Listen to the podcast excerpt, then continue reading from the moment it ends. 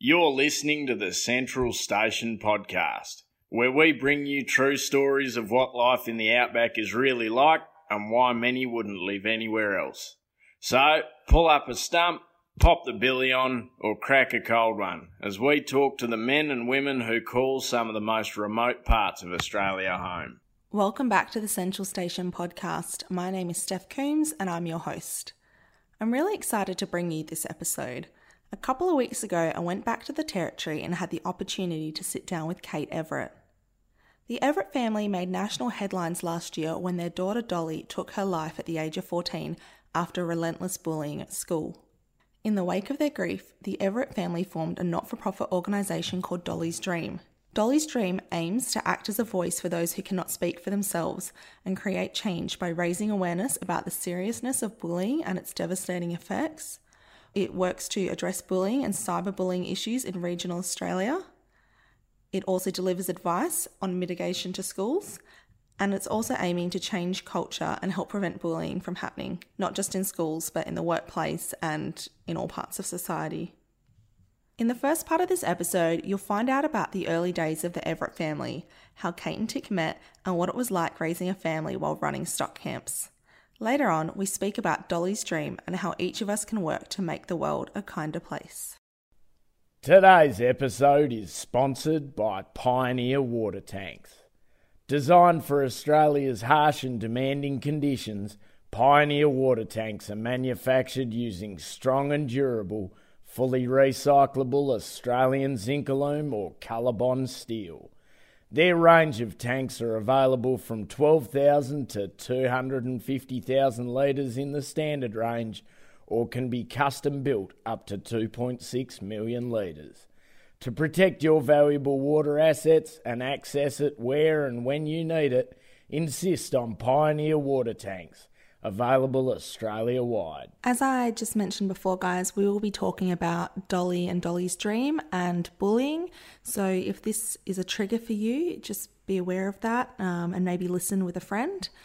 And if you need help, um, be sure to reach out to someone you can call Lifeline on 13 11 14. I'd like to start off by asking I think something for everybody listening will be wanting to know is how are you at the moment?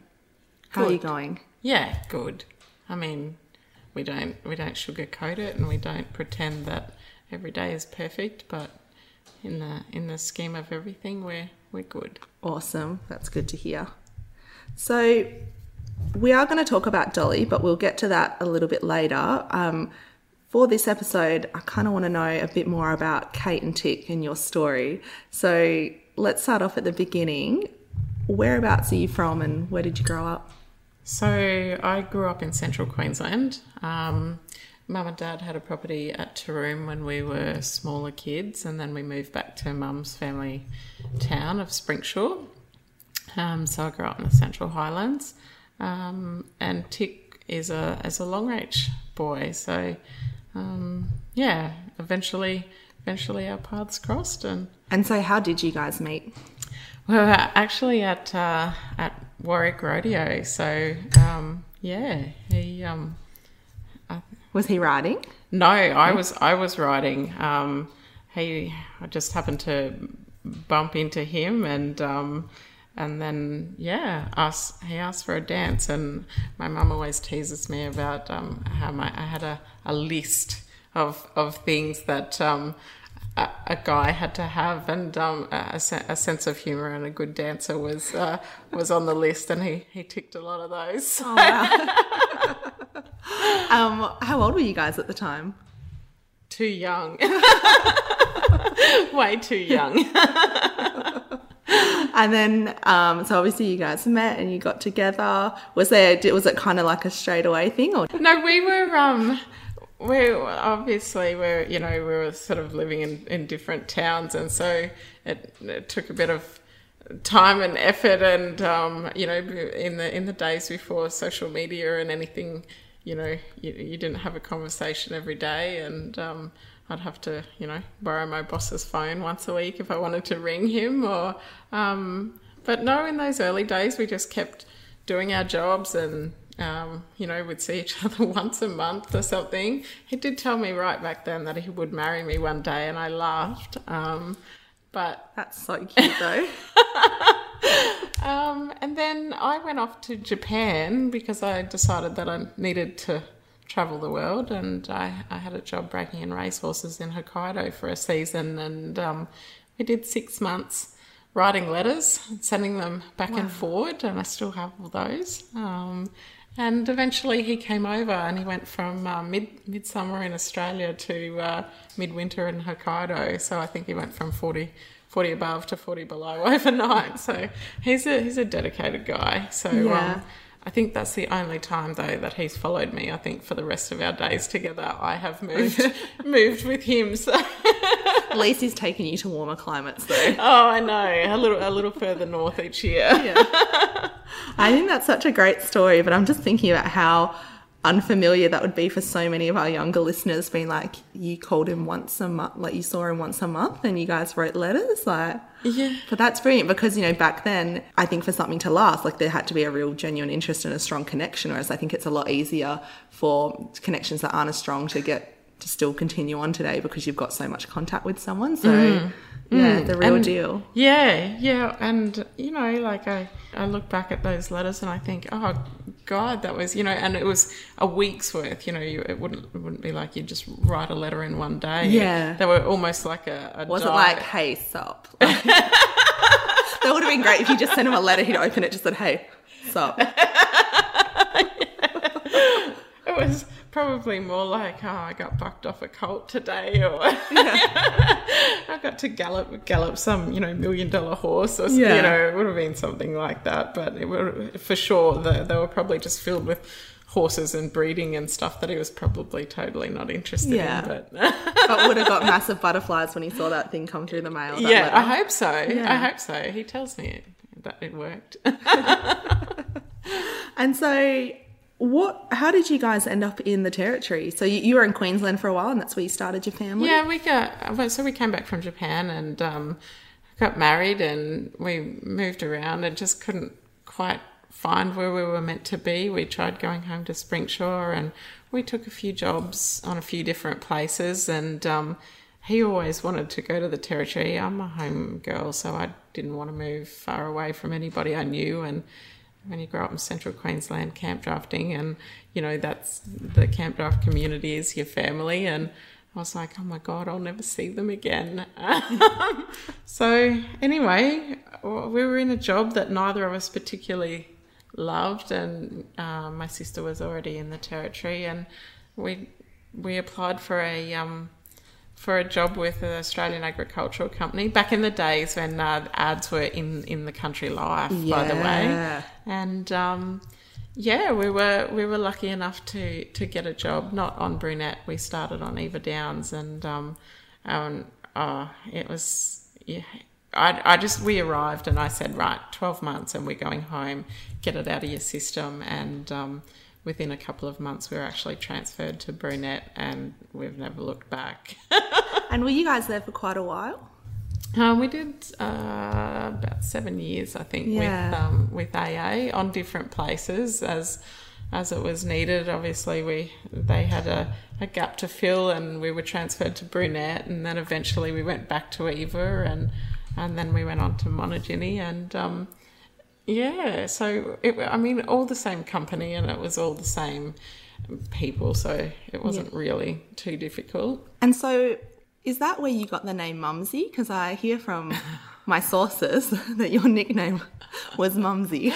I, um, yeah, I think that happened at Brunette, and I'm, I'm not sure how it eventuated. I don't know. We, when we arrived at Brunette, we actually didn't have a house. It wasn't wasn't your regular run of the mill job. We arrived and there wasn't a house available, and Tick was a head stockman, and and he was going off to bullet camp, wherever that may be. So even though I grew up on places in Queensland, we just have their family places. They don't have the number of staff that they do out here. So I was oblivious to that, and um, he was going off to bullet camp. And I thought, I don't even know where that is or what that entails, but okay. We agreed we'd live in our gooseneck in the caravan park. um, and uh, we, we were only there about three or four days, and um, Bernadette and Henry said to us, oh, "Would you like to be a camp cook?" And I was terrified, so terrified, and I said, "I can't cook very well. Um, like literally steak and vegetables is it, and um, can make a couple of really boring cakes, and." I only want to be a camp cook if I can be a camp cook for Tick. I don't want to go to another person's camp because that would just be weird. Yeah. Um, I had no idea. Of course, they weren't going to do that to me. um, so I don't know whether that name came out of Tick saying to just the staff, "I'll run back and ask Mum," you know, just Yeah. out of habit to the girls. I don't, I don't know, but yes, it did, it did, it did Yeah. eventuate from that. My um, our friend Mel was telling me. She said everybody always wanted to be in Kate's camp um, because you knew that if you went out to Kate's camp, you were going to get a good feed and it would be significantly better than anybody else's. So everyone always wanted to be in your camp. Oh, that's hilarious. I, I literally was winging it and I, I must have cooked those poor boys that first year. I, think, I don't know. Maybe they've, maybe they remember something I don't. I think I just cooked the same thing until I got comfortable and then I tried something new and, um, you know, it's it's it's interesting. You you go. We went out to camp and we had our tiny little gooseneck, which had no shower or it was just a little bed up over the uh, over the front, and the girls had their tiny little pink swags in the back, and um, we had this forty foot container with a, a stove and a cool room up one end and a few seats down the other, and that was that was my kitchen, and we were literally in the middle of nowhere, and there was a, a water tank on the on the back of an A trailer with a bit of pipe and a shower head and I thought, oh my goodness, like when am I going to shower? How how do girls shower here? And my husband's fabulous. He fixed that. He put walls around it and everyone thought we had the coolest camp. But I was like, it was literally four bits of corrugated iron. And so, what was it like having the girls out at camp with you? And because it's, you know, as you know, it's a full time job, and especially when they're little and they're running around everywhere. But to do it when you've we also have to work, and then when you're out in the middle of nowhere as well, what was that like?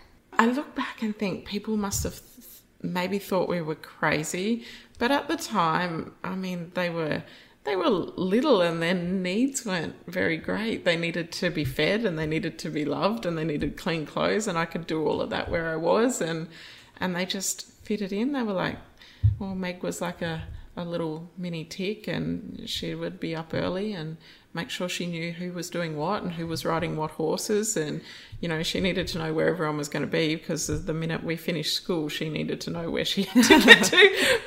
And um yeah she didn't want any part of that camp trailer at all. And dolly was just like a little dust fairy just hair and glitter and tutus everywhere. And she just she just really ran her own show. She had some pet rocks and a dog and that rock. All the animals have a cattle station, and she has a pet rock. yeah she had a, she had quite a few pet rocks moving camp was atrocious actually That's really. Are we talking like little rocks that she can hold in her hand, or are we talking like some big boulders? Sometimes I, I believe when we left Monogeny, there's a, a massive sort of a rock part amethyst. I don't know if it's still there or not, but um, yeah, I think I think we finally left that big rock behind at that stop. That is actually brilliant. and so, uh, what was your favourite part about being out on camp with kids and, and that opportunity, you know, versus having to be in town with kids?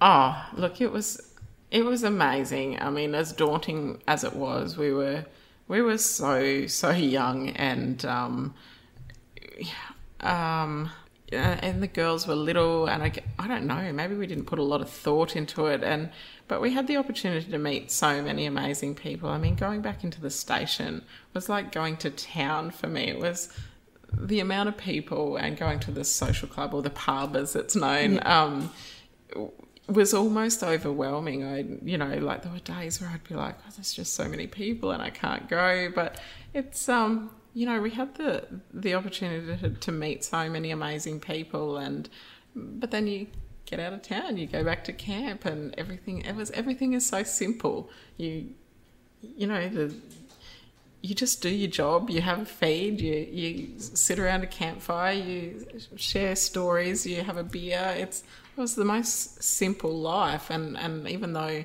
work is hectic and you're meeting deadlines and um, you know it it just really was so simple and easy. So that that actually brings me to my next question because you guys have been sort of contracting or working out in stock camps or with stations for near on 20 years now. How do you think that the dynamics of station life and stock camps have changed over the years? Oh, going.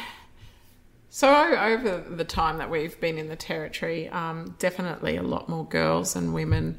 Um, like there's women managing, there's women running camps, and that probably wasn't seen so much when when we started.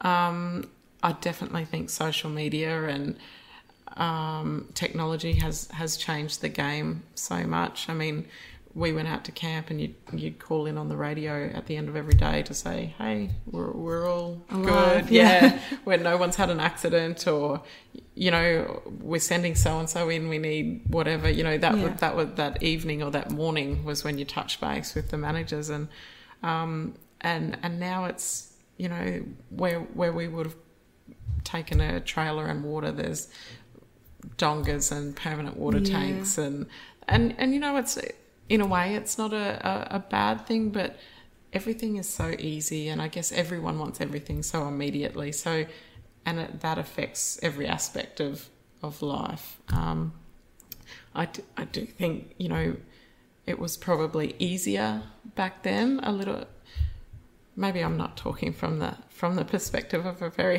home homesick jackaroo or something, but um, yeah, I'm. So I- there would be less distractions and less because I guess you came out there and you weren't while uh, on a downside, I suppose you couldn't stay connected with your friends and family back home as much. At the same time, you didn't have that kind of pulling your attention away. And yeah, oh, absolutely. do you think absolutely. it's changed the way that the relationships on stations have formed? Because back then, like that was your crew, and they're the only people you got to hang out with, and you had to sort of become friends or really get to know those people. Whereas now, you can be at the social club with someone and kind of scroll on your phone and really engage somebody a million miles away, and not necessarily with that core crew. Absolutely, absolutely, changed the dynamics so much, and um, and I guess every everybody's you know looking out for everybody else, and it's like, oh well, they're at a camp draft, or they're at a party, or their station is so much better, or they've got a bar, you know, Yeah. and and there's always that comparison, which I don't, I don't think that does anybody any good. I don't think it does the kids any good. I don't think it, it does school kids any good. You know, like I think that applies to everybody everywhere. Mm-hmm. I don't think comparing yourself to others is necessarily the best idea. So I think I think that aspect of technology has has really taken away from from what um, you know station life is. Have you seen a difference in? I don't want to say the quality of workers, but have you noticed a difference in workers coming through the last twenty years as technology has been there? Like maybe maybe with the quality of work or how engaged they are with the job, or or whether or not they're sticking out a whole season. Have you seen anything change there? Oh, yes and no. Um, you know, I think I don't. I don't know whether people are um, are more driven or they or or this is just um, part of the roll-on effect of we need things immediately. We need to have gratification immediately. Um, they want it quicker. They want it better. They want it. You know, they want then it they wanna post it, yeah. yeah, and then they want to post about it. Um, whereas before, I think you know you had to work really hard to become a head stockman. There was there was years of you know experience behind it. Whereas maybe now everyone's a little keen, too keen to climb to climb the ladder. Um, but you know, I mean, it's not it's not all it's not all bad. That there is there is great qualities to technology on stations and and and that also brings a new a new type of person um, to to different roles so you know I I don't- I don't want to say it's bad or it's good, but No, I it, it, de- has it, a- it has a- definitely does yeah. change change the roles. And you know, ev- even people that maybe originally twenty years ago wouldn't have have done a station role, they've they've now got because of technology, they Yeah. they can bring a team together, and and they're the one that you know they they do all the data entry or whatever whatever there's so many things out there that stations are using so i guess, I guess it it also opens opportunities for people that wouldn't have necessarily been the, the bike person or the horse person or the grader driver Yeah. or, or that physical person. So it's probably opened doors for a lot more people, to be honest. Yeah, I was just thinking that for, for every downside to something, there's always, you know, there's always that opposite and the upside. And with technology and station life being so visible to people all around the country and the world, I think there has been maybe a shift in the types of people we see applying for jobs. And like you said, there's been more women. You get all these, I mean, backpackers sometimes out of necessity, but a lot of people want to come and have that experience on a station. And then people that might not have, yeah, known about it or, yeah, so we're getting a whole new, all this new blood as well. Hmm. Charles Darwin University's Agricultural and Rural Operations team focuses on North Australian production and business systems, offering current real world knowledge and experience by delivering both full qualifications and industry required short courses. Courses at the rural campus are designed to develop the skills required for work on a North Australian beef cattle property or in the top end ag industry while providing a sound knowledge base in the pastoral and agricultural industries. They have dedicated staff who specialise in workplace training and assessment and recognition of prior learning. They will come to you and service some of the most remote areas in the Northern Territory. Find out more at cdu.edu.au. Um, this next question is a little bit dodgy. It's sent in from a listener and our friend Mel. Sorry, Mel. I think everyone will know it's why it's dodgy as soon as I read it. Um, she says, A lot of young people look up to you and Tick, and you inspire them to do better every day. Has there been a standout employee of yours that has inspired you? And if so, why? And just as a disclaimer, Mel is an ex employee. so, nice. Well played, Mel. Well played. Look, every every year, um, you know, the, of course, I try not to have favourites, but of course, of course, you do, and you've and you've got those those staff that you know go on to to be, um, um, you know, lifelong friends. But I mean, uh, look, we had a young guy arrive um, while we were at Brunette, and I, I remember cooking in the big kitchen. I started as a camp cook, and then back in the day, there were two kitchens, and I went to the little kitchen, and then ended up in the big kitchen. That was pretty pretty big job. But I remember Tick coming in, and he goes, "This guy's not going to make it through um, induction week," and I'm like, "Oh, you know, like." It's it's a it's a big week, you know. There's forty kids or something arrived, and they're all doing different.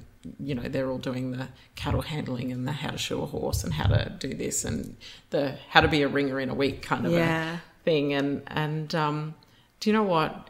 In six months, that young guy, we, I, I was breaking in a couple of horses, and um, in my spare time while I was cooking, and he ended up coming with me, and, and I was like, "How about you ride the colt today?" And and by that by the June or whatever when the races were, I had him riding track work with me, and um, you know, in two years he was running a, a camp for someone else, and I was so bloody proud of that kid. I just, you know, he he could barely ride when he got there, Yeah. but his his passion for the job and his ability to take in information and you know there were so many like that but every every year i you know probably have a favorite and then you then you have ones that arrive and they're 16 and they're like your child and you know they then they go on and they do amazing things. And I, I guess we've worked with so many people that have now gone on and and they run their own businesses or they own, own their own places or they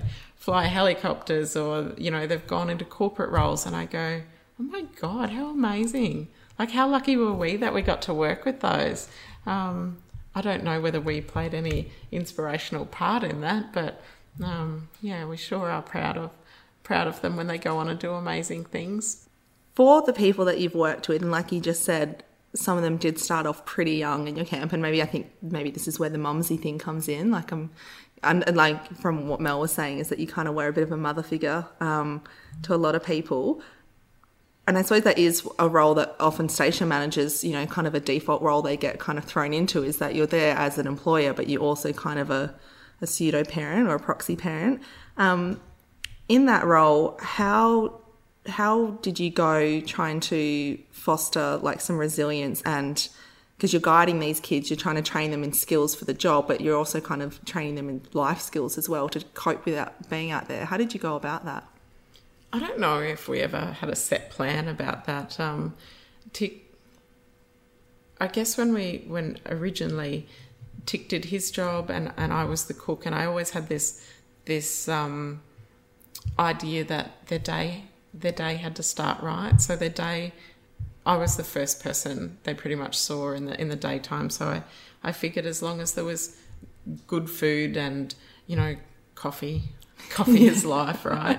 Um, and and there was an opportunity to talk about something, and I guess you know always morning, how are you? How are you feeling? You know what what are you up to today? And and that five minute chat, and I don't know whether we we really went, oh, this is your job and this is my job. But I really tried hard not to, you know, anything that happened in the day, and, you know, they may have got in trouble for leaving a gate open or or doing something silly in the paddock or the yards or whatever. And I really tried not to let that come into camp life. Like I I used to just try and be there you know in the afternoons. And sometimes you you know you have to put a hustle in them. Like there's nose bags to be done. There's you know water tanks to be filled. And I don't mind if you have a beer but this this and this have to be done. And and I guess I guess they knew there was there was always someone to come to and there was always opportunity to have a chat but also there was responsibilities that went with yeah. it so I, yeah I don't know whether we we put a great deal of thought into it. That was just how we were as people, and and people responded to that. So it sounds like from what you were just saying that when people could come to you at the end of the day, it was kind of like with a clean slate. Like didn't matter what had happened in the day, you weren't going to hold that over them. Clean slate with you, like absolutely. It wasn't. It wasn't my job to to run the camp or to do whatever. Um, I just I just thought I'm here to cook a feed, to do your washing, to you know to keep this little group of trailers and, and stretcher beds as t- homely as possible. Um, you know, they still had to roll their swags and all that sort of stuff. But we had a little twin tub washing machine. I'm like, the least I can do is, you know, wash their dirty jeans. Like, they don't need to come home after a long day in the paddock and, and have to worry about that. So it was just, it was honestly just little tiny simple things. And, you know, I, I did do it because I love them. So it was, it was as simple as that. So, as I said before, you guys have been contracting and running camps for close to 20 years now. Do you, what are your tips for, you know, you you're managing a lot of people, you've seen a lot of people come through your camps, um, a lot of different personalities, different backgrounds. And at the end of the day, you have to work together as a team to get the job done. What are your tips for managing? And, and naturally, there's going to be conflict and clashing personalities and just different dynamics. So, what are your tips for or your experiences with uh, managing conflict and creating those close teams? Because from the few people that I've spoken to that have worked for you, there was, you know, working for Kate and Tick, like you were a part of a team and a family. So, how did you create that environment?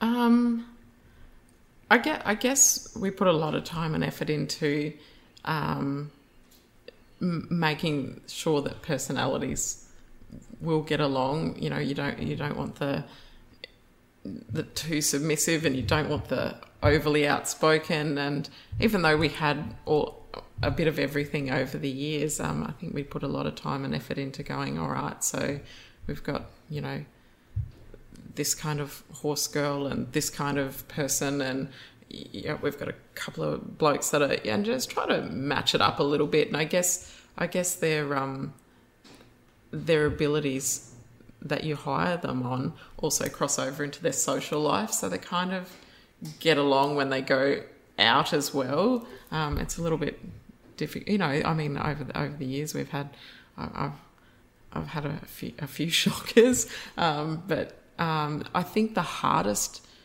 part of hiring people was um, meshing, especially on a small station where you've only got a small crew, was the cooks and the grader drivers and and the you know bore runners and trying to to you know make it a team out of eight people and you've got you know, 18 year olds and 70 year olds. That was, that was probably the most difficult. But look, we just, I mean, you just go with the flow, and every year the applicants change, and you really, really, we just, I don't know, a lot of it was gut instinct, to be honest, and, and we got lucky.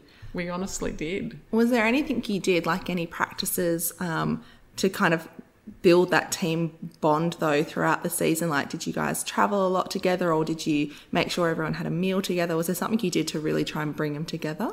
Um, you know, we had we had some great mentors in that aspect, and and obviously station barbecues was instilled in us right from Brunette days. So we would often do that, and you know, if if things got down and you know there's nothing quite as heartbreaking as moving cattle when it's dry or or or for that matter when it's flooding or you know when when there's just not a great light at the end of the tunnel. Um, and and that's when you've just got to go you know what? We're having a barbecue on the weekend and it's bright and tight kids. Like and you'd do something ridiculous and you'd be six hours from a town but it's amazing how creative they can be in what I don't even want to know what they were thinking when they packed their bags, but we always seemed to be able to do it. Or you'd have an 80s theme night, or you know, we'd just come up with these random theme nights and um, and just kind of you know bring it back to being a little tiny community or firefighting. And i you know i remember we'd been firefighting for weeks and weeks and weeks. And and the night that we all got back to the station and you know, out there fighting that fire, and all we could talk about was, I can't wait to have a shower, and I can't wait to just go to bed and sleep. And we got back, and I said, you know what, we'll I'll go up to the house, we'll grab some steak, we'll we'll just throw it on at the at the social club. And we drank beer and, and laughed and oh, what about when so and so who went to sleep on the back of the ute or you know just it was and and I guess that was a debrief and, and the next morning you know, a little short of sleep and three too many beers, but we're all good to go again, as opposed to the right, everybody's going to have 10 hours sleep. yeah. So, um, I get, yes, but we travelled. We put a lot of time and effort into our horse plant. We put a lot of time and effort into making sure, you know, they got to go to rodeos and camp drafts or races and and there was something for everyone. Um, and I hope we did that justice. I think we did. well, I just wish, I'm just thinking now, like, I wish I came and worked for you guys. Sounds like so much fun. Um, what about when there was some conflict and, you know, some personalities clashing? Did you guys, what approach did you take to that? Were you more hands on or did you just kind of sit back and see if that's sorted out? Like, how do you, how do you well, I don't, I don't think we had major conflicts over the years. I mean, there's always, there's always guaranteed there's one or two people a year that turn up and they go and you and you can tell from the get-go they're not going to make it. And um, we've always kind of had this thought that you can't push people to do something they don't want to do. So if their heart's not in the job we're not going to hold you to it. We're not going to force you you know it's it's going to ruffle feathers for the the entire camp. Um, so you know we've we've had kids turn up and and and they last a month and they're like this is not what we thought it was going to be. And we're like that's okay. And they go don't you want to talk us into staying? And we're like no. No. And you know what? You might find your tribe might be next door. This might not be your gig at all. You know just it's we didn't hold them to it. And and we never there was no hard feelings if they didn't make it. Um, you know, there's always sometimes I mean we we're a bit renowned for having girl camps. We've had a nearly all girl camp a few years in a row now, and that can be hard work. Um, and uh, but you know what? There's ways and means around it, and at the end of the day, you're all there to do a job. And um, Tick, I think Tick is more amazing at, at the people management than I am. And he just somehow has this ability to draw out the good in people and go, right, we're all here to do a job and um, I can see you too. This is this is your options. You can you can get along, or I'm going to make you go fencing together for weeks on end or something. I don't know. So, you know, he he was he was really really good at at drawing out people's capabilities and and building that and um and you know, luckily we we didn't have major major conflicts. I don't I don't ever look back and go, oh god, that was disastrous. But yes, you know, like there were people we we, we had you know a girl turn up and um, she, yeah, it just it it literally wasn't anything she thought it was going to be. So she said, I just can't hack it, and we were like, that's fine. That's fine. um, That's it's so good to hear though. There was there was one place where I didn't I didn't make it on, and you know I've worked on a few different stations, but like you said, next door might be your tribe. This might not be. absolutely. And, I definitely think it is that just because you don't make it on one station doesn't mean you're not going to make it on others. Because Oh. that's been my experience. But when I left, it wasn't. I didn't get that response. So uh, you know, we just we just have this thing, and and and, and we we're both a bit of the opinion that if you want to go, we'd just rather you go sooner, like not hold you out to that two weeks or that month because you're sour and it makes everyone else sour, and we'd just rather part ways on on friendly terms Yeah. and. um um, you know, we've had young fellas beg for a job and, oh, sweetie, we don't want you till March. Oh, no, I want to be there in January. You'll be sorting nuts and bolts and whippersnippering.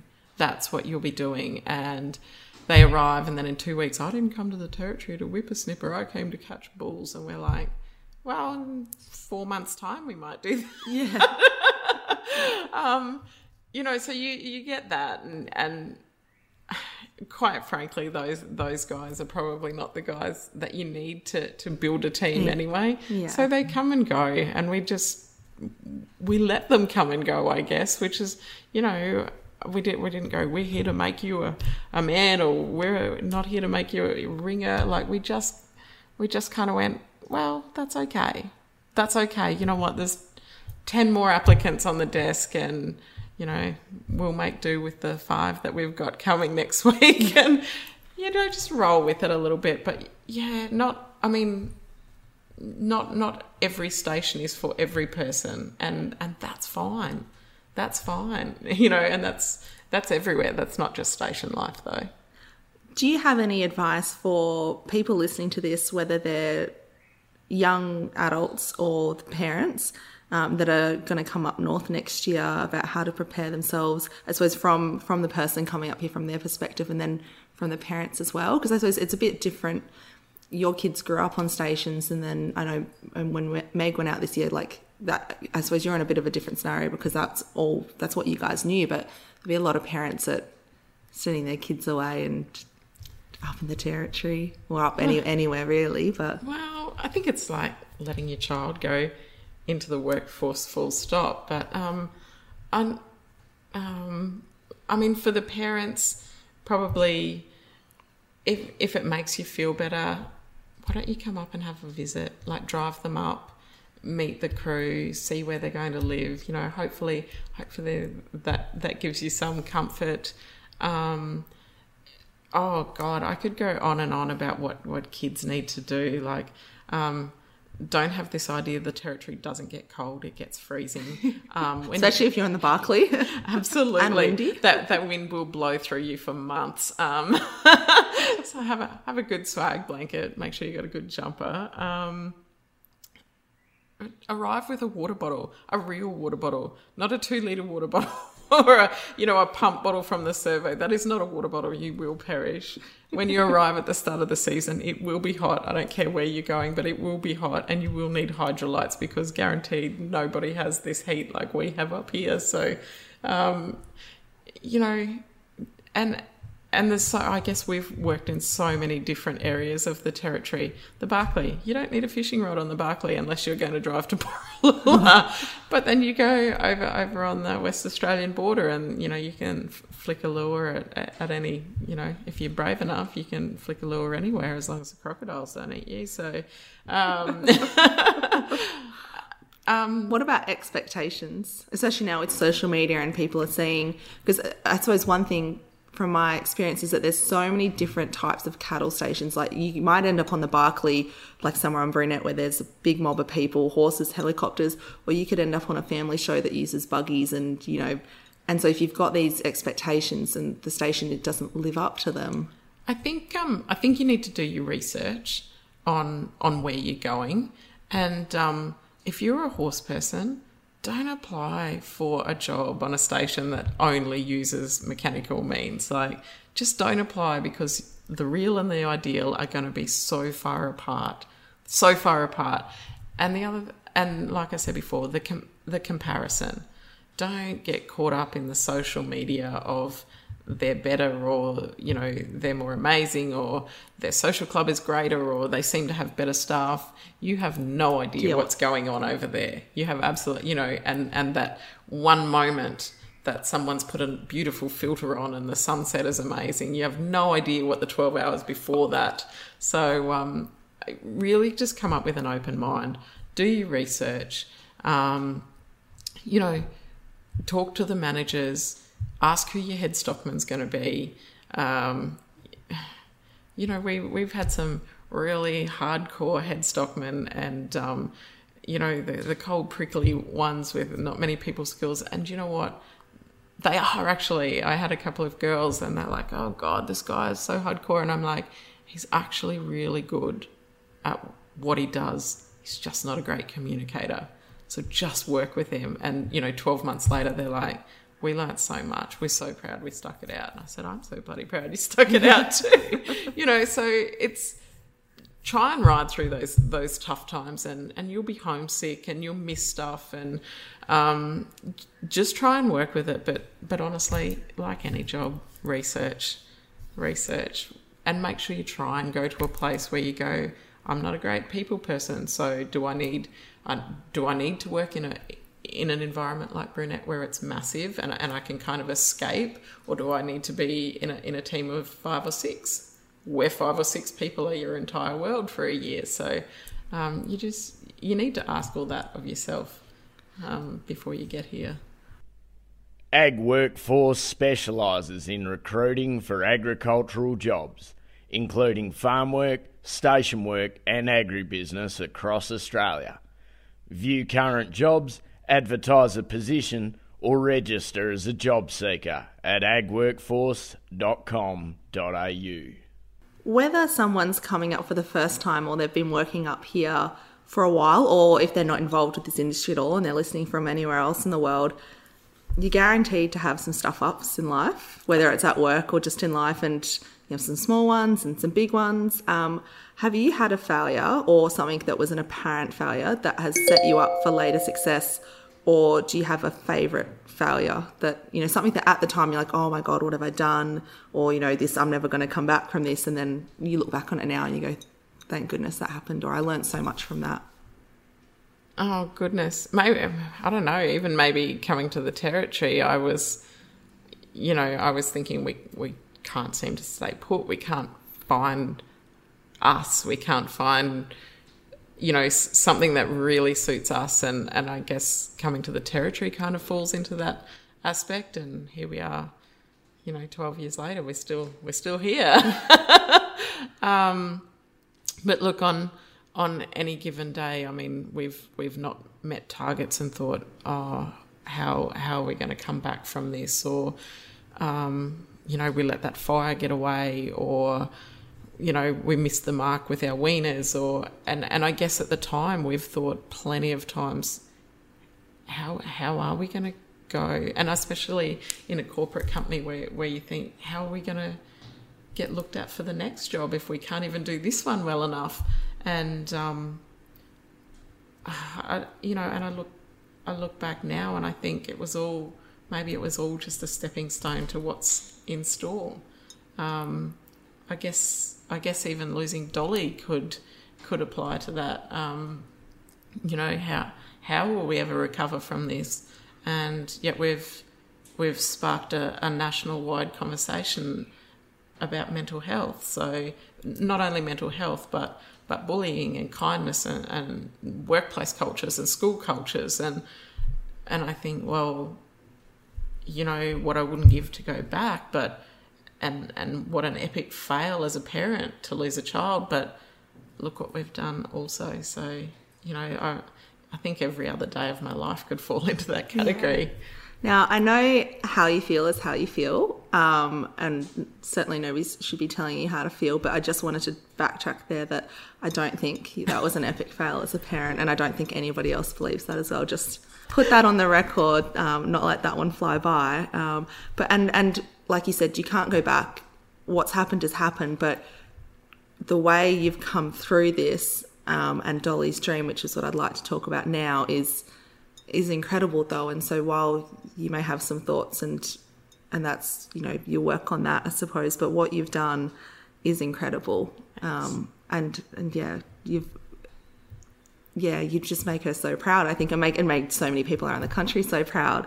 Can you? I know I think everybody listening will be familiar with Dolly's story and and Dolly's dream to some extent, but can you just run us through what Dolly's dream is and and what you want it to be? So initially, when we when we first lost her, and um, um, Tick put Tick wrote this beautiful thing on Facebook, and he's he's yes he's on Facebook. He doesn't use it, um, and he wrote this amazing little paragraph, and he invited. You know, she she'd done it pretty tough at school, and, and he said, you know, to those that thought they were making themselves feel better on a daily basis, can you, um, you know, you're welcome to come and, and see the devastation. And I guess from that, it grew not only not only anti-bullying. I mean, that's been picked up, and and the cyberbullying. They're they're two aspects. But I guess what we wanted Dolly's dream. So Doll is a little pixie dust hair everywhere. She was she was cowgirl and fairy, and she was country, but she listened to Eminem. You know, she was she was this such a unique little being. But the one thing that she would do everywhere she went was she wanted everybody to get along, and I guess I guess at the very essence of it, you know, Dolly's dream would be would be the ideal world where you could be respectful and you could there would be kindness and, and patience and um, I, I, guess that's where we, we started and and despite what campaigns we get on and whatever I think I think at the at the very core of it is is just reminding people that their everyday actions can really um, make or break some people. And um, they can make or break workplaces they can make or break schools um, and and just how tiny little changes in everyday life can create such an amazing culture.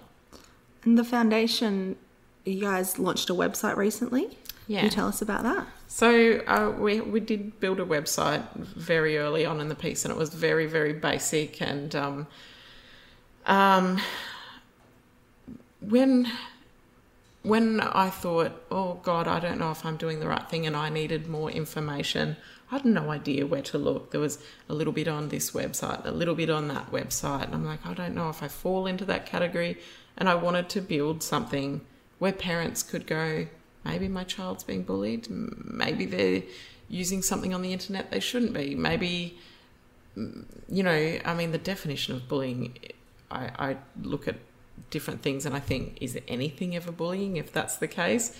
But the thing is, it's nasty and it's horrible and it, and it, and it, it builds up over time. Absolutely. And, and it's all the little things, all the little things that, that create something too massive for people. So, um, we've built what we call our parent hub, which is like a one-stop shop. It's it's how to have difficult conversations. It's how to introduce technology. It's how to be safe on while using technology. It's about gaming and sexting, and there's there's so many different topics on there. It identifies different personalities in parents. Um, you know, do you parent like this? Are you lackadaisy? Your kids can do whatever they want. Um, so it's it's taken some time and a lot of effort, and we do have an amazing team behind us. Um, so, yeah, we have recently just launched that.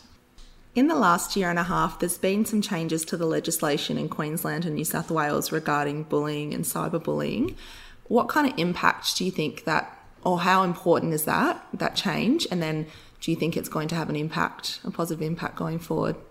or is there still more to be done in, in the legislation space? I, th- I think there's still a lot more to be done, and, and the definition makes it really hard to to utilize those those laws. Do you know the definition off the cuff, or can you give us a, a like a roundabout explanation of what counts as bullying? Um, it's Or some, it, it's it's got to be repetitive. It's it's um, uh, you have to dem- it's- it- demonstrate intent. yeah, I think. um, and it's and you know it's it's actually pretty difficult to prove.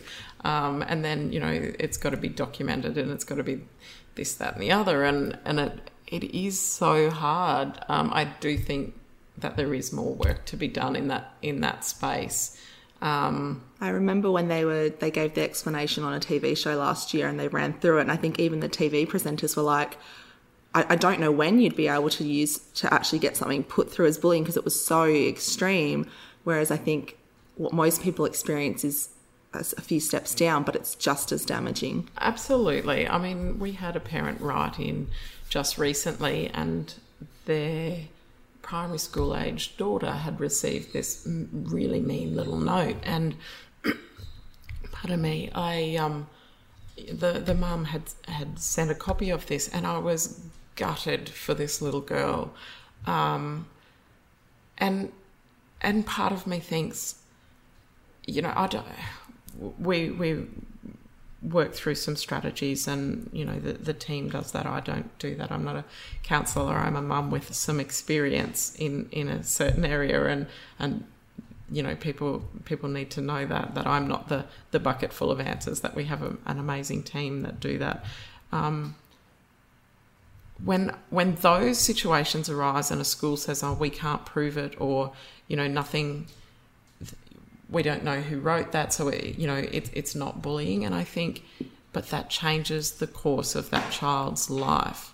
You know, that's their experience of primary school, and then who do they trust? And it, and it brings up all these issues. And I, I, you know, that's where I think schools do have a responsibility. Like they do need to nip that in the bud. They do need to deal with different personality. Um, you know, and we just also two people can go through the same situation and come out completely different.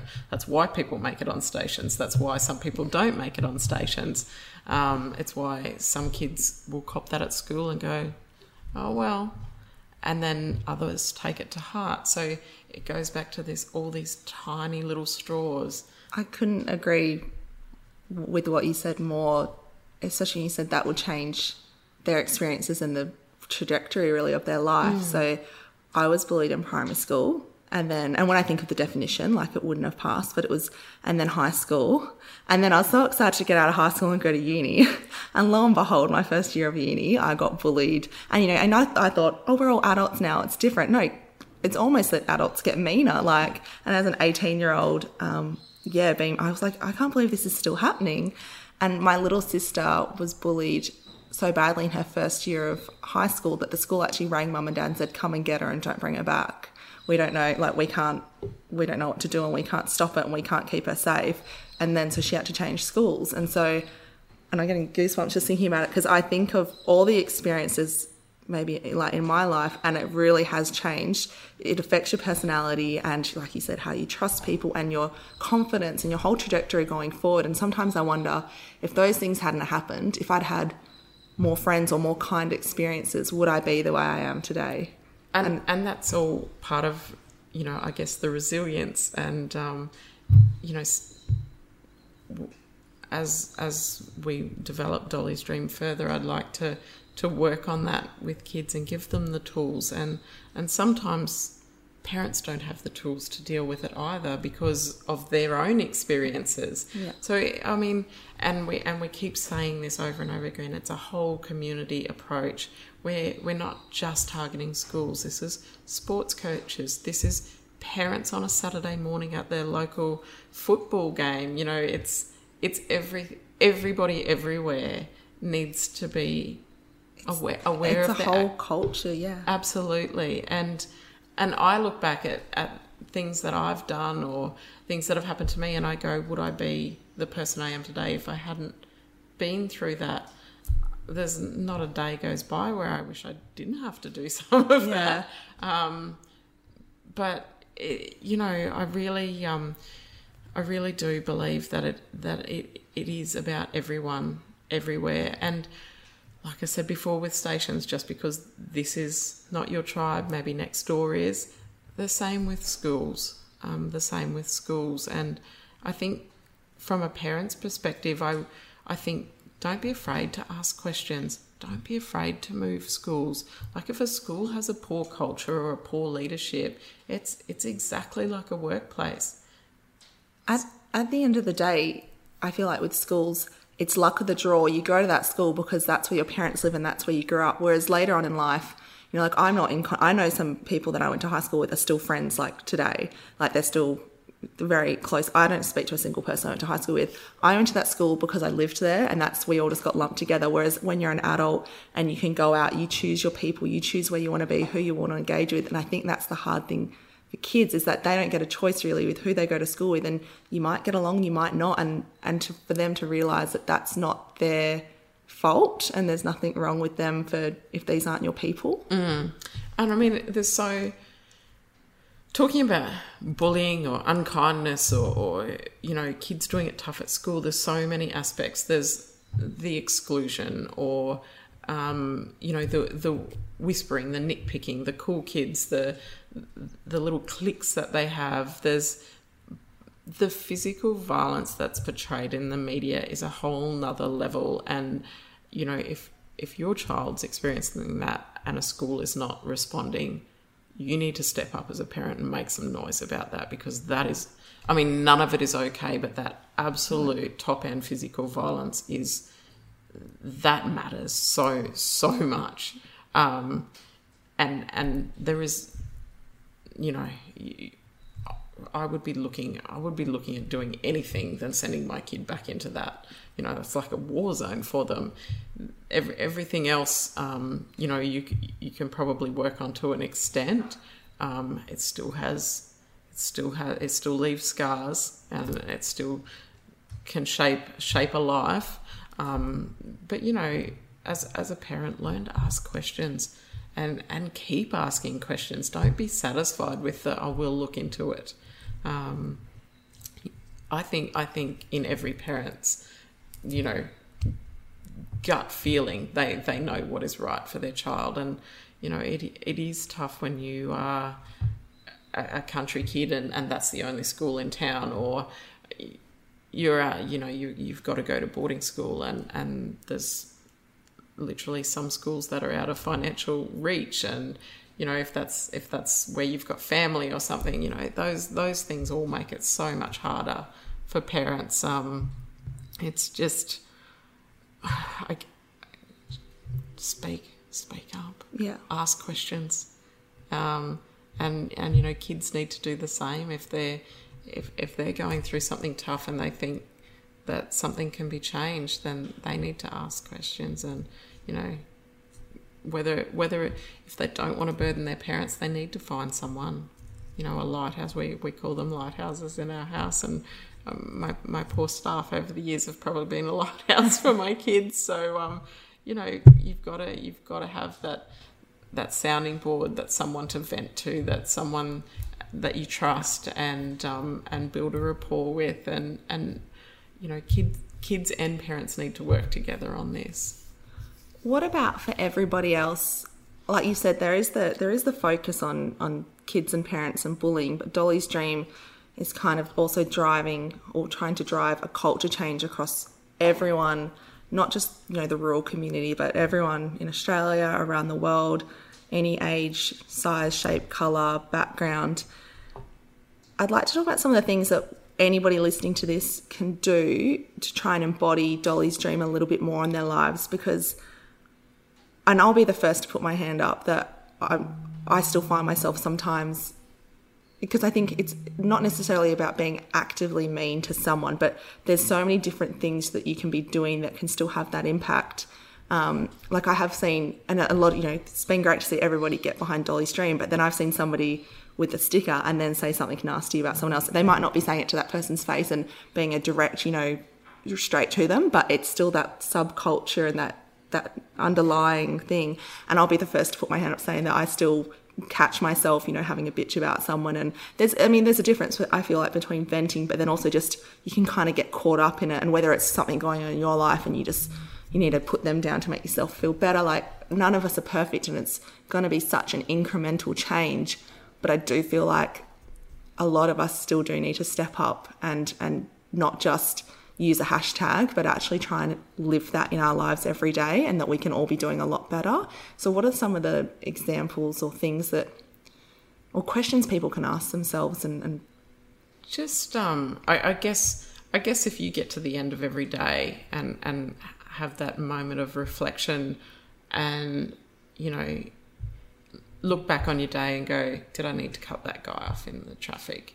Did I did I need to yell and scream at that first year jackaroo that was, you know, dragging his feet in the dirt and really wanted to go home to his brother's 21st or, you know, did I, did I need to lose my head at him? Or did, you know, did I avoid that, you know, that drama cyclone or is is there anything a moment in that day where you could improve where you where patience and kindness just literally may have changed the course of somebody's day?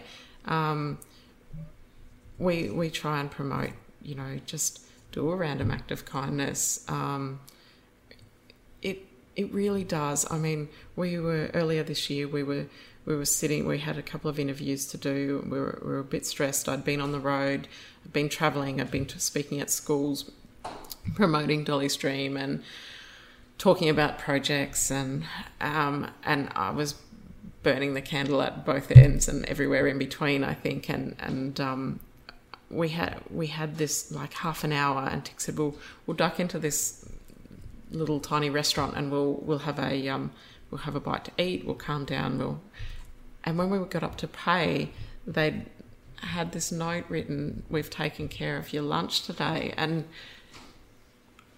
just just that little bit of kindness just made everything worth it. When when you're on the road and you think I don't know if I'm doing the right thing you know it made it it made it worth it. It made so if you can do that for someone every day even yourself you know, um, even yourself, whether you know a cup of tea makes a difference or you know okay you you've you've wrecked your diet for the day. You haven't wrecked your life. It's it's a day. It's a day in a life. You know start again.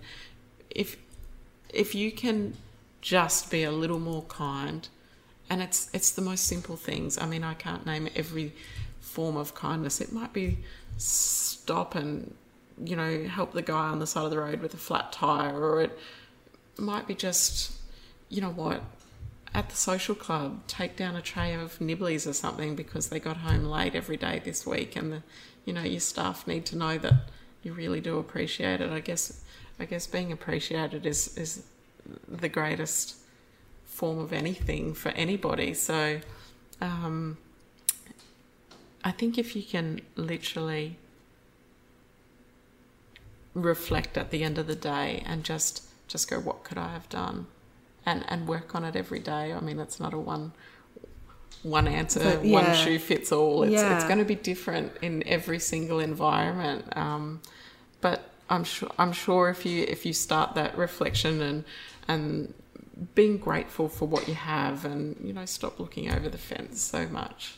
If people find themselves in an environment where there is a nasty conversation going on, um, you know, maybe somebody's bitching about someone else and whatever, how do you have any advice for how they can sort of remove themselves from that? And and sometimes I think my te- my technique at the moment, which I'm trying really hard and slipping up every day, but trying is what is the positive coming from this? If I sit here and there is somebody that's been giving me a lot of grief lately, and, and I'll vent with friends, but it's kind of getting at the point where I'm like, no, I need to pull this in. I'm like, what positive is this bringing to me like you do venting is one thing but to just take her down and say because she's made me feel so bad and i just will share my opinions on her and i'm trying to be like okay what what is there to gain from me engaging this or if you hear someone else So that's my kind of tactic at the moment is to ask myself, what is there to be gained from being a part of this? But for someone else that finds themselves in a, an environment where there's, or, or even if they're not a part of it, they hear two, two other people just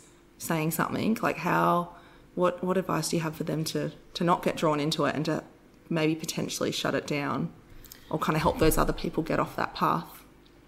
Oh, that, that, that is such a difficult question. Um, You're welcome. there's, I mean, I, I've spent my entire life trying to tell my girls not to get caught up in, in the drama and, and at some stage in our lives we all we all go through you know conflict and and I guess by not stirring the pot I mean, yes, have have a vent, have a vent to your to your person who know you know you know it's not going to go any further or or whatever. But um, there's so many approaches. I mean, as as long as it, it's not going to exacerbate and get into something physical or, or far more dangerous, maybe having a conversation with that particular person um, maybe you can do the uh, ostrich approach and just think some time and distance, and eventually we'll we'll all you know move move on. I, I mean, I don't have marvelous advice at all. It's just,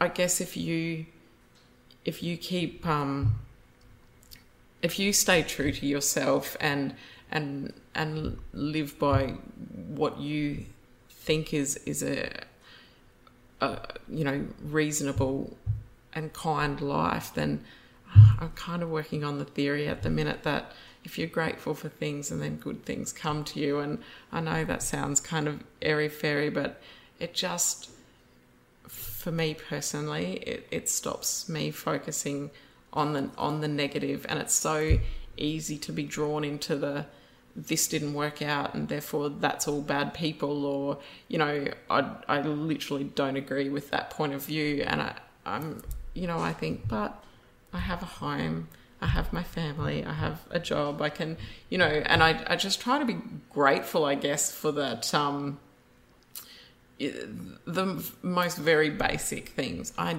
do my good friends know who they are and yes, we're busy, and yes, we don't speak every day or even every week. But you know what? We're there for each other, and and and I I guess then it kind of, you know, the fire loses its heat, and and you know.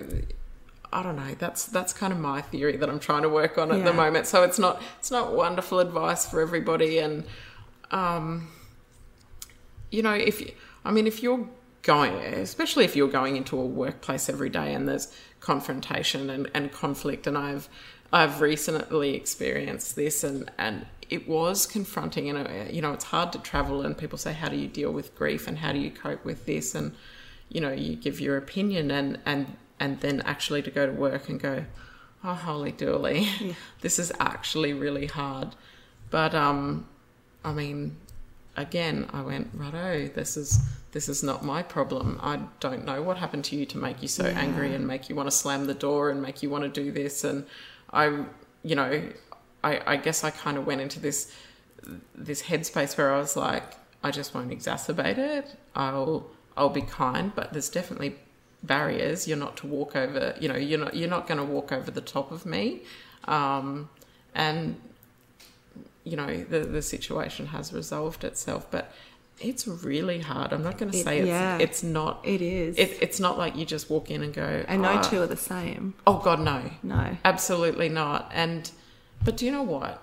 Um, I guess what happens is the, there's definitely different kinds of people, and I guess if you, you know, if you if you if there is a conflict, you've you've got people that drive drive the conflict by by adding people in it, yeah adding people into it who who have you know and i just i just go well it's a it's a, it's a drama cyclone so you yeah. kind of just need to stay on the outskirts and you know hopefully you only cop a bit of dust um, um I, you know in those situations where it's massive i don't i don't think confrontation yeah. is is going to fix anything i just think time and time and distance kind of I- hopefully. I just kind of had an epiphany while you were talking of maybe another technique is to differentiate between the situation and the person. And if you are frustrated with a person in a situation, that if you are vent- like I'm trying to think of the difference between venting and bullying. is maybe you, you'd more vent about or, or venting and and bitching maybe is you'd vent about the situation, but you don't take those personal swipes at somebody. So oh, I'm really frustrated. She's been really mean to me or she's been nasty to me. But there's a difference between me like, listen, this person's really giving me a lot of grief or that fat cow is just making my life hell and she's such a dog and I just, you know, she's just worth like right, you know, I'm just wondering there like that. I think if we can put that into our thoughts as well to change our language that Oh, if you abs- focus on the situation and not bring in the personal Absolutely, absolutely. that nastiness. Oh, absolutely. Um, yeah, make it more about the situation. And you know what? Good people can be really, really crappy sometimes. And it's to do with a situation that you know nothing about. So at the end of the day, even even when people are making your life miserable, it's probably something they're going through too and you know maybe maybe they need to adjust their thought processes which just comes back to what we're talking about you know about building that kindness about being a little more tolerant and a little more patient and um and and you know when we when we go on and on about kindness it's it's not about oh everyone's got to hold hands and be friends that is never going to happen it's also about having super healthy boundaries Yeah. about what you will tolerate as a person. And it's okay to have boundaries. It is okay to have boundaries. And you know, I think I think we have to teach our kids that as well. It's okay to say no, that's not acceptable, and I, I won't accept being treated like that or spoken to like that. And you know, teaching them to have have the resilience to call that behaviour out, um, and then hopefully we go from there. So, what are you doing to look after yourself? And maybe even like when you're feeling overwhelmed or unfocused, how do you, what do you do? What's your coping mechanism? This is this has been such a regular question, and I and I, guarantee my answer changes all the time. Um, initially, initially when we first lost Dole, those those first few weeks were just it was minute by minute. It wasn't even day by day. It was minute by minute, and um, I don't know. I, I don't really know how we achieved that, and I guess I guess my focus was probably more personally. My focus was on Tick and Meg. Like how do how do I make sure they're okay? Do you know how do I support them? And um, when we getting getting actually to Katherine to to hold that funeral, there was flooded rivers, and we were putting cars into into creeks with you know water up to the windows and and stuff that normal people don't do, but we literally needed to be out, and um, and that's just what happens at that time of year. Um, what what happened was we got to town and you know f- people that were our friends but I I would never have asked them to do this so you know friends of ours had organized um, the the little booklet for the service and another friend had flown up every imaginable blue purple white flower that she could find and um, you know um, my my sister had organised somewhere for us to stay, and my my good friends had just rallied around. And then and then what happened behind that was all their friends and and people less connected with me kind of rallied behind them, and it was just incredible to see that. And I guess right back then I looked and thought, oh my goodness, it's the tiny little things. It's not even the big things. But look, we we took time off we um we, we kind of just hung out with with friends with with horse people with people we hadn't seen for a long time we kind of just tried to reconnect with people to make sure we weren't just crazy people off you know on our own little tangent. Um we coming back and trying to find a new normal i guess I guess we had this attitude where we were like, you know what, we know how to work and we know how to have have a life, and let's just take it day by day, and we'll just take it one opportunity at a time, and we've not put our pressure on ourselves to, you know, build a new life, find a new job, or you know, do it's. We've literally just taken life as it comes. And yes, I will admit there's a few days we've probably not even had enough rice to feed ourselves. We've kind of had to eat someone else's rice, you know, but we're doing good. And I guess part of the last 18 months and the amount of public speaking I've done, I hate public speaking. Um, I do a lot of it though, and and part of that has been a healing process. Um, when the people and the travel and the the demands of what we've got going on all get too much, um, we have this ability to go, you know what, we need a weekend at home, and we're fortunate enough to to be here um, at, at Carbine, and and it's beautiful and it's quiet and it has this amazing feel about it, and you know we've, it's like, tick, you need to come home from Darwin and Meg Meg can come here and, and it can be something as basic as we've broken in a couple of horses this weekend.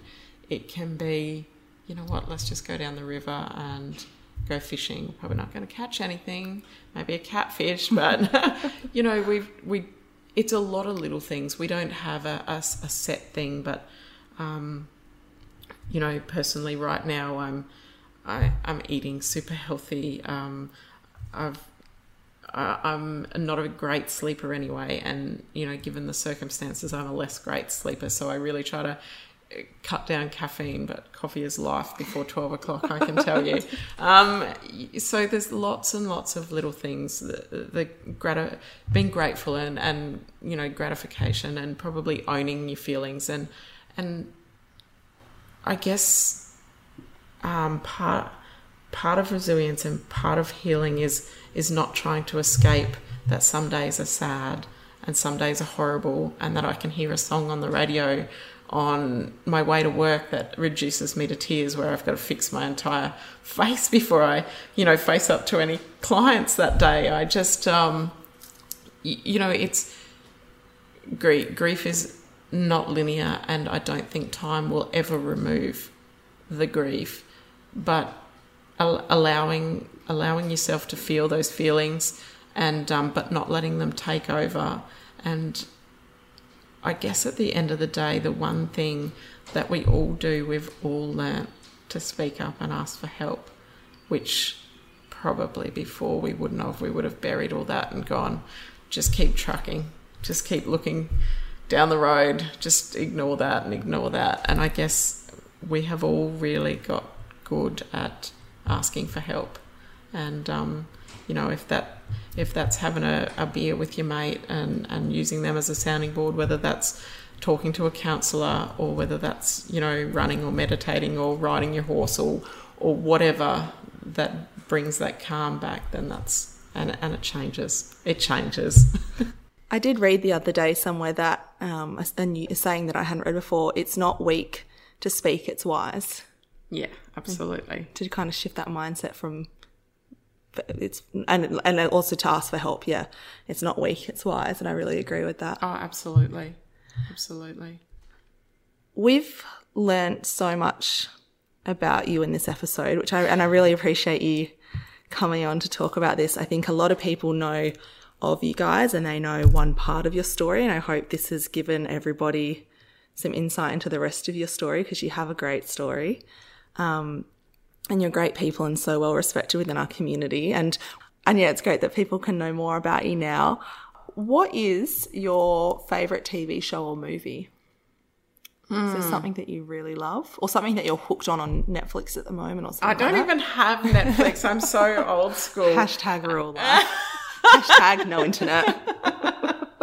I'm so so untrendy. Um, I guess if it came down to favorite movies, um, oh, The Blind Side gets me every time. Like who doesn't? Who doesn't? That's beautiful. Yeah, I know. I'm a, I'm a bit of a um, you know, Phar Lap, can't watch that without crying. The Man from Snow River, can't watch that without crying. I'm, a, I'm a bit of a movie tragic, to be honest. I, am a bit bit daggy. and um, what about books? What do you do? You have a favorite book, or what are you reading at the moment? Oh, look, I I love reading, and I I have read so many amazing books at the moment. Obviously, um, with the last eighteen months, my my reading genre has changed a little bit, and um, I'm halfway through Everyday Resilience by Michelle, uh, Michelle Mitchell. I've just read Being 14 by Madonna King, which is like the the secret life life of 14 year olds, and I thought, oh my god, literally every mum needs to read these two two books, and you don't read them and go, oh my god, I didn't know that, but it almost gave me a little bit of peace, going, yeah, someone else has this. And and these these um, being 14 kind of applies probably more to to girls than than boys. But um, and the other one on my to-do list is uh, teen brain by david gillespie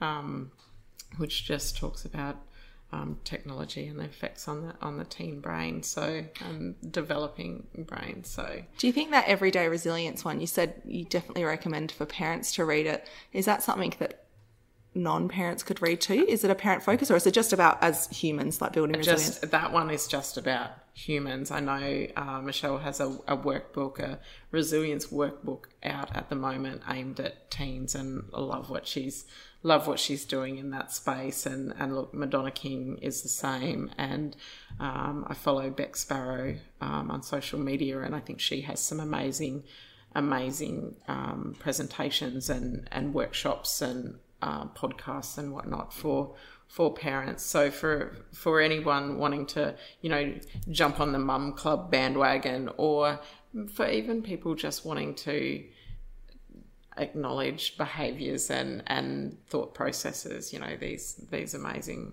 authors and women can um, might be something to interest you with. So brilliant. And to finish up, if you could have a gigantic billboard anywhere in the world metaphorically speaking, that would be getting out a message to millions of people or billions, what would it say and why? Ah, uh, can I have two sentences? Yeah, yeah. As you can have two billboards if you like. Anything um, for you. well, honestly, I, we, I mean, we we hashtag this one all the time, and and be kind, be kind. Like, how much harder is it than that? And and underneath that, I think I would need to say, speak even if your voice shakes. And that's, that's not just bullying. That's, I'm, I'm doing it tough. I can't see down the road till it rains again. I can't see my way out of this really poor deal I've got myself into. You know, that's, that's anything on any level. And, um, I really, really hope, and um, today being Are You OK Day as well, um, you know, look out for your mates. Just so be kind, speak even if your voice shakes. Ask for help. Thank you so much, Kate. All right, thanks, mate. If you'd like to learn more about Dolly's Dream and how you can support it, you can find them at dollysdream.org.au and they're also on Facebook, Instagram, Twitter, and YouTube. There are currently over 1,100 compelling true stories on centralstation.net.au which will open your eyes to what life in the outback is really like and why many wouldn't live anywhere else. There are yarns from station managers, ringers, cooks, govies, pilots, vets, and more, told with humour, self deprecation, and pride in a job well done. There are tales of working in stock camps, mustering cattle, and how education and socialisation works in some of the most remote parts of Australia. There's stories about the wonder of living in an amazing landscape but also the perils that come with flood, fire, and drought. And there's stories about the inherent danger of living in isolation, including times when the flying doctor has come to the rescue. These stories paint a vivid picture of outback life the good, the bad, and the dusty.